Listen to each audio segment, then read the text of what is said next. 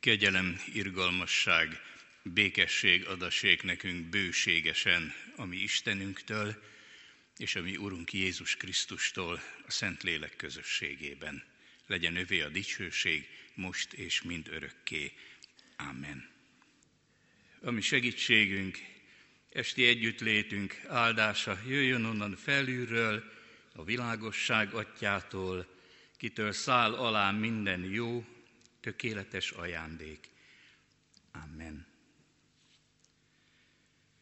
Csendesedjünk el.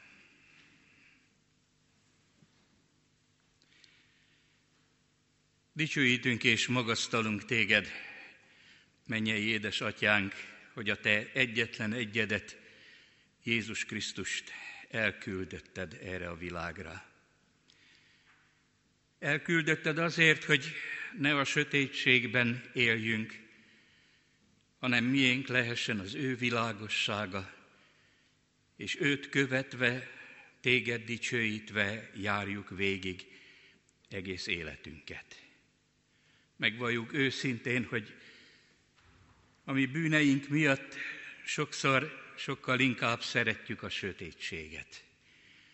De áldunk és magasztalunk téged, hogy senki más nem könyörülhet rajtunk, csak egyedül te most is, aki ígéddel, jelen valóságoddal, szereteteddel, kegyelmeddel bevilágíthatod a mi életünket, világosságot gyújthatsz a mi szívünkbe, és készít tehetsz bennünket arra, hogy rád figyelve járjuk útunkat tovább.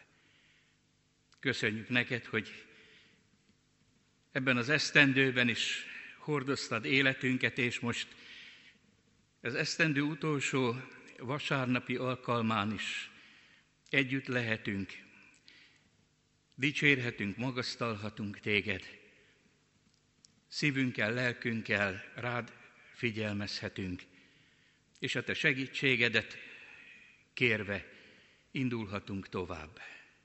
Kérünk téged, hogy szólíts meg most bennünket, a te lelked munkálkodjon, amíg szól az ége, adj világosságot, adj erőt, vigasztalást, reményt, békességet mindannyiunknak. Szenteld meg együttlétünket.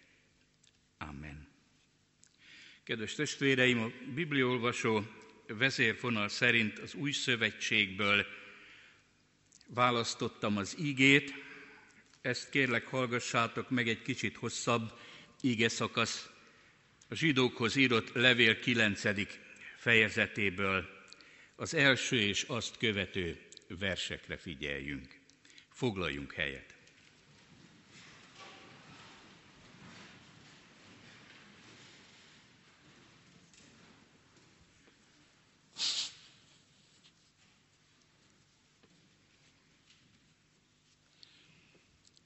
Zsidókhoz írott levél 9. fejezet első és azt követő versei. Az első szövetségnek is volt istentiszteleti rendje és földi szent helye, mert sátort építettek, melyek első részében volt a gyertyatartó, meg az asztal és a szent kenyerek, azt nevezték szentélynek. A másik Kárpiton túl pedig volt egy sátor, amelyet Szentek szentjének neveztek. Ebben volt egy arany füstölő oltár és a szövetség ládája, minden oldalról aranyjal borítva. A szövetség ládában volt az aranyedény mannával tele, és Áron kivirágzott vesszeje, meg a szövetség táblái, fölötte pedig a dicsőség kérubjai, amelyek beárnyékolták az engesztelés helyét. De ezekről most nem kell részletesen szólni. Miután ezeket így rendezték el, a sátor első, első részébe mindenkor bejárnak az istentiszteleti szolgálatot végző papok, a másodikba azonban csak évenként egyszer, és egyedül a főpap mehet be, azzal a vérrel, amelyet bemutat önmagáért, és a nép tudatlanságából eredő vétkeiért.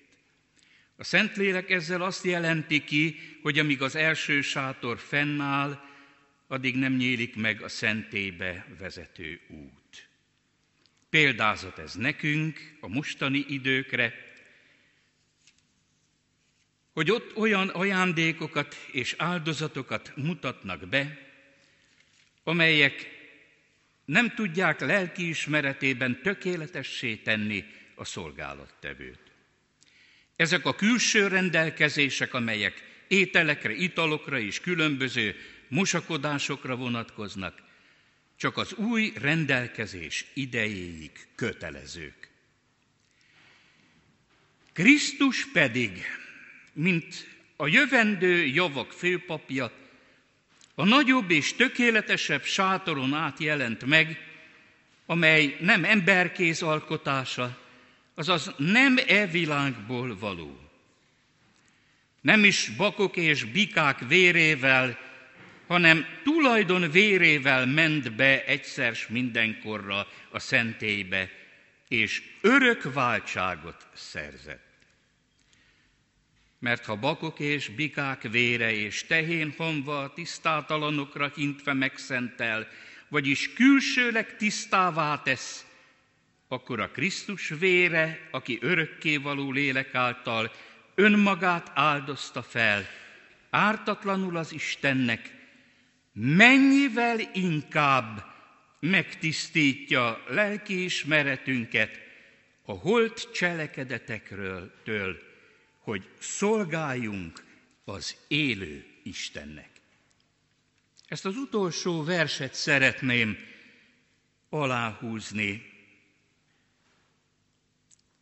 Akkor a Krisztus vére, aki örökkévaló lélek által önmagát áldozta fel ártatlanul az Istennek, mennyivel inkább megtisztítja lelkiismeretünket a holt cselekedetektől, hogy szolgáljunk az élő Istennek.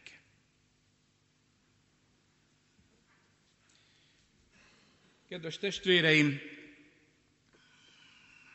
már délelőtt is hallottunk róla, hogy Erdélyben a nagy ünnepek háromnaposak. Úgy jött most ki itt nálunk is mondhatni, hogy lehet ezt a vasárnapot karácsony harmadik ünnepnapjának nevezni.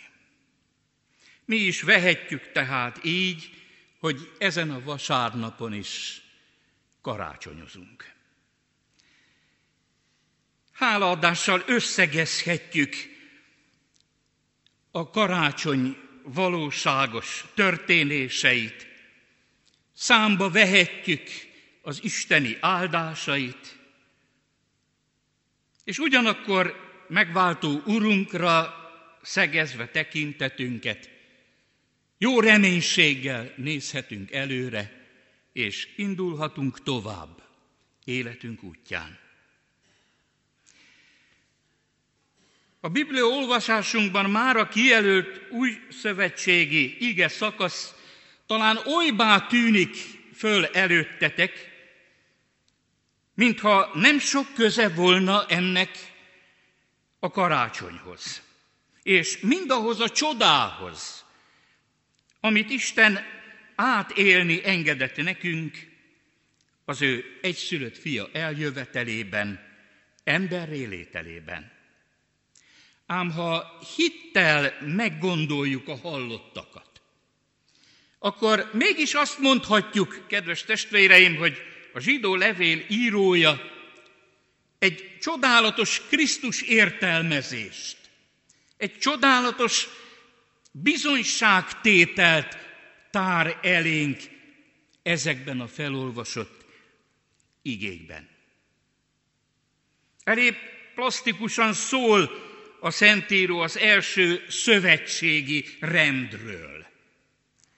Szól az Isten tiszteletről, ami akkor Krisztus előtti időkben a maga rendje és módja szerint folyt annak helyéről tudósít, a sátorról, a berendezésekről, a papi szolgálatokról, a bűnért való áldozat, véres áldozat bemutatásának gyakorlatáról, valamint külső kötelező rendelkezésekről, szertartásokról, és megjegyzi, hogy noha ezek mind olyan szépen zajlottak és folytak, mégis elégtelenek voltak arra nézvést, hogy mindezekkel ki lehetett volna egyáltalán fizetni a mindenható Istent. Nyilvánvaló, hogy nem lehetett.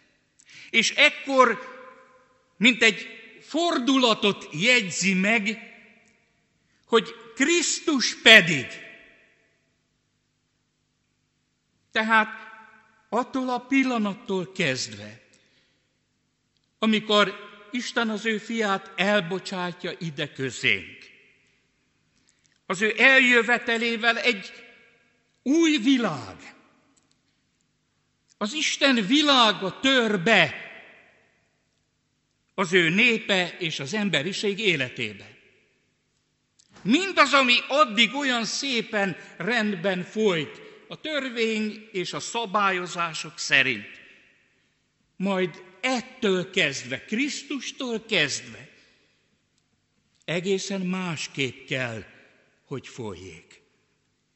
Ami addig elégtelen volt, mert hiszen az állatok vére nem lehet engesztelő áldozat a bűnökért. Krisztus pedig, aki eljött, és a saját maga életét áldozta oda, ő kiengesztelte az Istent, és nekünk bűnbocsánatot, örök életet szerzett. Azzal, hogy Isten emberré lett, Krisztus által valami forradalmi változás történik, amit egyhelyütt Jézus a Bibliában majd később így említ, hogy a régiek elmúlnak, és íme újjá lesz minden. Ha saját magunk egyéni hit életére vonatkoztatjuk ezt a gondolatot, ha valaki csak a maga református vallásosságára gondol, arra, hogy igen, hát hiszek, olykor-olykor eljövök az Isten tiszteletre, rendre, azokat a fontos egyházi dolgokat megtartom, eleget teszek, így folyik az életem, nagyon sokszor érezvén, hogy kevés ez, de mégis a magunk erejéből képtelenek vagyunk dolgokon túllépni, változtatni. De abban a pillanatban, amikor a te érted is emberré lett, Krisztus eljött, a te szívedet is megérintette, belépett az életedbe, elfogadtad őt, megváltódnak, attól a pillanattól kezdve nem mehet tovább úgy semmi az életedben, mint ahogy addig ment. Új élet, új gondolkodásmód szerint való élet kell, hogy következzék az életedben. És ez valóban így is van. A régiek elmúlnak, íme újjá lesz minden. Ami addig talán fontos volt, vagy annak tartottad, az most nem olyan fontos. Noha természetes, te is ezt tartod, hogy azért Isten tiszteletre öröm, olykor-olykor eljárni, talán még a Bibliát is kézbe venni, és olvasgatni, és imádkozni, de mégis az ember valahogy úgy érzi, hogy ennél sokkal, de sokkal többre vágyik a lélek. A régi hitélet és a gyakorlat nyilvánvaló, hogy valami módon ott van az ember életébe, de mégis sokkal inkább érezzük, hogy valami új, valami más, valami több kell. Tehát egy valami csodálatos fordulópont van ebben az üzenetben, hogy amit Jézus Krisztus hozott, az sokkal, de sokkal több, mint ami addig történt és történik a nép életében, a választott nép életében, az Isten tiszteletében, az áldozatok bemutatásában, az akkori hitéletnek a gyakorlatában. Mennyivel inkább nagyobb gazdagság, csodálatos többlet ajándék az, amit Jézus Krisztus hozott ide közénk. Amit úgy hozott, hogy ráérezzünk annak szükséges voltára.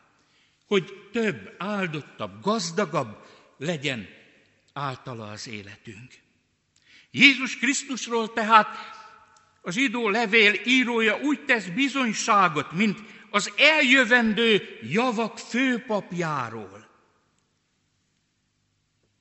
Mert hát, amikor a sátorról, az akkori templomról beszél, akkor szépen elmondja, hogy a papok hogyan végezték az ő feladatukat, a szentek szentjébe azonban csak a főpap is egy esztendőben egyszer léphetett be, engesztelő áldozatot bemutatva, de hát ez mind kevésnek, hat, nem hatásosnak, nem hatékonynak bizonyult.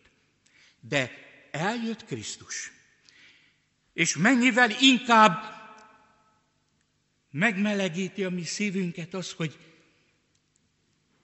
Jézus Krisztus a főpap. Az, aki nem állatok vérét hinti az oltárra, hanem a saját maga vérét ott a Golgota keresztjén engedi kioltani. Életét adta váltságú sokakért. Olvassuk az igében.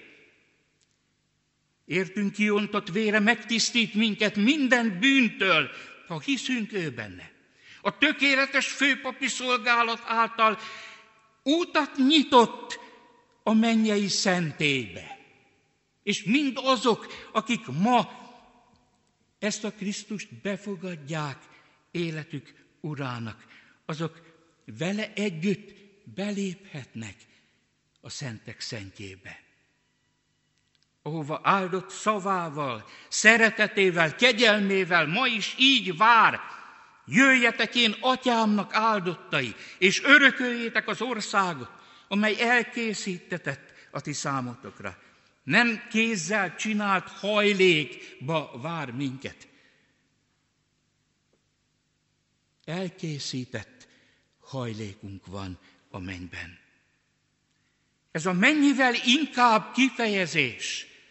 Azonban Jézus gondolatában soha nem azt jelentette, hogy a régi dolgok azok haszontalan dolgok lettek volna. Vagy hogy mindaz, ami előtte volt, az felesleges, hogy értéktelen lett volna. Hiszen tudjuk, hogy az Úr Jézus Krisztus a régi dolgokra épített sokszor. Utal beszédében, tetteiben, szolgálatában a régi dolgokra. De ugyanakkor azt mondja, hogy én nem azért jöttem, noha megvádolták, hogy azért jött, hogy eltörölje a törvényt, hogy megrontsa az akkori Isten tiszteletnek a rendjét. Szó sincs róla. Nem azért jöttem, hogy eltöröljem a törvényt, hanem hogy betöltsem a törvényt, hogy igazi értelmét, lényegét adjam annak. Jézus nem dobta el a régi dolgokat. Mi is hordozunk oly sok szép dolgot, oly sok szép szokást, egyházunkban, életünkben, hitünkben, amit nem dobunk el. De ugyanakkor, amikor azokat is hordozzuk, sokkal inkább a lélekből nyert drága kincsekre figyelünk. Arra figyelünk, amit Krisztus hozott. Arra a többletre vágyunk, amit ő kínál ma is nekünk. Amit senki más ez a világ meg nem adhat csak őtőle nyerhetjük el. Jézus gondolatai, szavai, tettei mindeneket átértékelnek, felértékelnek, más megvilágításba helyezi a dolgokat.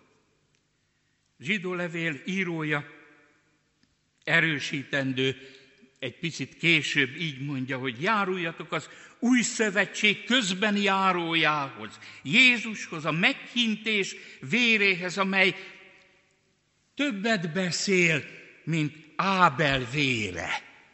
Tudjuk, hogy Ábel vére miről beszél, a mi végső pusztulásunkról, halálunkról. De mennyivel inkább Jézus vére.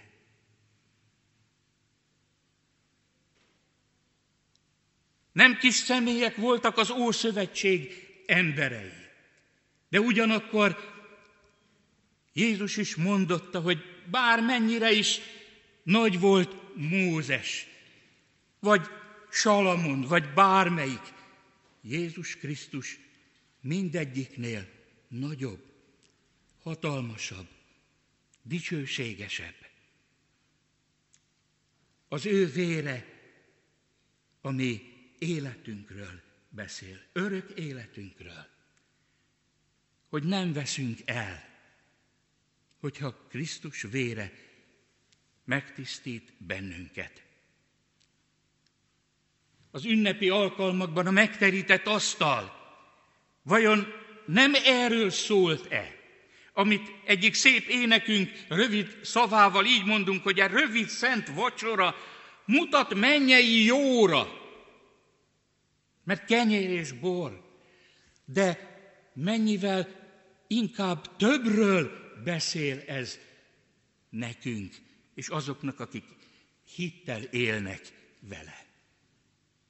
Vagy amikor a Jeruzsálemi kőtemplomról Jézus mondotta, hogy megrökönyödtek, hogy romboljátok le a templomot, és én három nap alatt megépítem azt.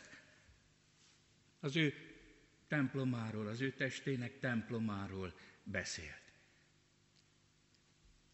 Hogy igenis, ott a Golgota keresztjén ez megy végbe. Meghal, de harmadnapon feltámad. Új templom, amelyben mindannyian dicsőíthetjük vele együtt mindörökké az Urat. Vagy talán az új szövetségből is említhetem a kánai mennyegző alkalmával, amikor elfogyott a bor, és tudjuk, hogy Jézus csodálatosan új borral ajándékozza meg a nász népet.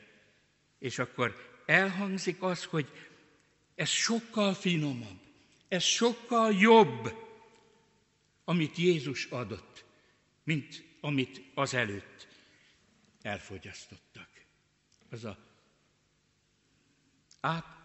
átváltozott vízből új borként, amit Jézus ajándékozott, az sokkal, de sokkal gazdagítóbb volt, ízesebb volt, finomabb volt, jobb volt. Hányszor halljuk Jézustól, hogy a régieknek ez megmondatott, én pedig ezt mondom nektek. És ebből arra kell következtessünk ma is, hogy igen, fontos minden, ami elhangzott Jézus előtt. De Jézus azt mondja, amit én mondok, az még fontosabb. Amit én mondok, az az, az életet gazdagítóbb. Az szükségesebb. Jézus szavai azt erősítik, hogy igenis a régi tanítás, régi törvény, a szokások, a tíz parancsolatra, ha gondolunk, nem kidobni való, máig érvényes, és örökké érvényes lesz. De még érvényesebb az az egy parancs, amiben Jézus Krisztus azt a tizet összefoglalta a szeretet parancsolatában. Nem megvetendő, sőt inkább többről beszél, hiszen ő nagyobb mindeneknél. És a karácsony ünnepét, így az esztendő utolsó vasárnapján egy pillanatra mérlegre tesszük, akkor talán fájdalmas volt látni egyre csillogó felszínességét a mostani ünnepre készülésnek és az ünnep, ünnepnek. Fájdalmas volt látni sokszor annak üres voltát, az anyagiasságát, a kényelmességet, az ideig való elérzékenyülését az embereknek. Különböző kampányízű akciókat. Sokféle erőknek azt az aljas működését, amelyel még a legszentebb ünnepünket is Krisztus talanítani próbálták volna. De ugyanakkor milyen felemelő volt. Mennyivel inkább áldott és gazdagító és örvendező volt. Az a lélektisztító, hitet erősítő, szeretet és remény sugárzó bizonyságtétel, melynek Krisztusi világossága elűzi ma is szívünk sötétségét. Kihoz a félelmekből az igazi örömre, a halál sötétségéből az élet világosságára. Az öndicsőítést felváltja az örökkévaló Isten dicsőségének hála éneke. Nyugtalan és háborgó lélek békességre lel. A szív, amely boldogan elindult hozzá, megtalálta őt, leborult előtte. A megváltó előtt, és imádta őt és tova indul, és elmondja ma is, talán a te szíved is, hogy nekem is megszületett. Az én bűneimet is eltörölte. Nekem is új életet szerzett. Miattam is szenvedett, helyettem is meghalt, de érettem is feltámadott és él, hogy érte és vele élhessek én is, itt is, most is, és mindörökké. És végül csak egy kérdésünk, mit tegyünk így az ünnep után? Mit tegyünk karácsony után? Csak egyetlen egyet tehetünk, kedves testvéreim, adjuk oda magunkat ennek a Jézusnak. Hogy Krisztus éljen bennünk, és engedjük, hogy valóságá legyen az ige. Hogy megtisztítsa Isten szent lelke a mi lelki ismeretünket a holt, a hiába való cselekedetektől. És hogy újítsa meg vele való szövetségünket, életünket, hogy csak egyedül az élő Istennek szolgáljunk. Miért történt, és miért történik ma is minden? Ezért. Ezért, hogy az Isten dicsőségére éljünk legyen áldott az Isten, mindazért, amit e mostani időnkben is nekünk ajándékozott, adjon erőt ahhoz, hogy továbbra is belévetett hittel és reménységgel, őt dicsőítve, kövessük a mi megváltó Urunkat. Amen. Maradjunk a helyünkön, csendesedjünk el imádságra. Tied legyen a dicsőség, Mennyei édesatyánk, végtelen kegyelmedért, szeretetedért, és köszönjük, hogy Jézus Krisztusban egy egészen új életet, világot nyitottál a mi számunkra is. Köszönjük, hogy egyedül az ő áldozatáért, vérehullásáért lehet nekünk szabadulásunk, új életünk. Ám köszönjük neked a régi dolgokat is. Köszönjük a te törvényeidet. Köszönjük mindazt, ami a mi hitéletünket segíti. Azokat az áldott gyakorlatokat, amelyekkel veled való közösségünket élhetjük. De köszönjük, hogy Jézus Krisztus sokkal, de sokkal nagyobb gazdagsággal ajándékoz meg minket. Az ő jelenléte, az ő szava, hogyha komolyan vesszük azokból áldást, erőt merítünk. Ha nem te szólsz, Uram, a szó csak a fülig ér. Énekeljük egyik énekünkben. De ha te szólsz, akkor ki tudunk jönni a mélységeinkből, a bűneinkből, a sötétségből, a hiába valóságból, és akkor egészen új életet tudunk élni. Téged tudunk dicsőíteni. A te követségedben tudunk járni.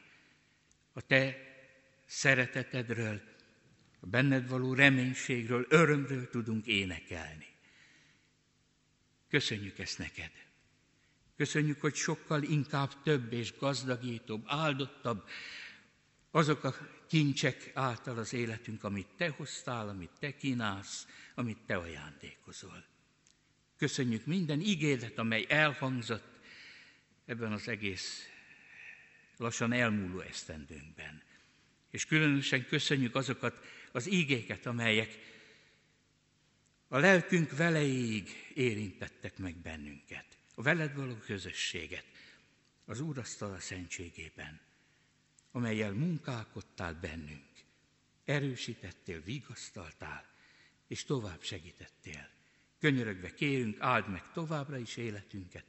Az éjszakában adj nekünk nyugalmat, békességet, és a reán következő néhány napot is te szenteld meg, és adj új, boldogító esztendőt, hogy csak veled járjunk, míg majd egyszer hisszük, megérkezünk hozzád.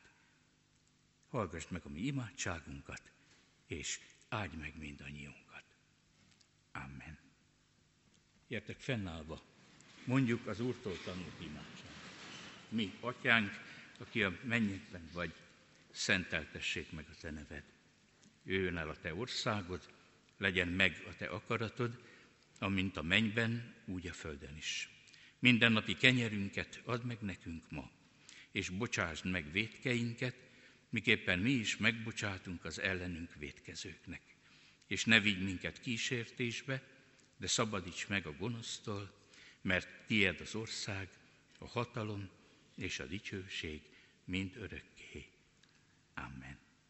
Az Istennek békessége pedig, amely minden emberi értelmet felülhalad, őrizze meg a ti szíveteket, gondolataitokat, egész élteteket az Úr Jézus Krisztusban. Amen.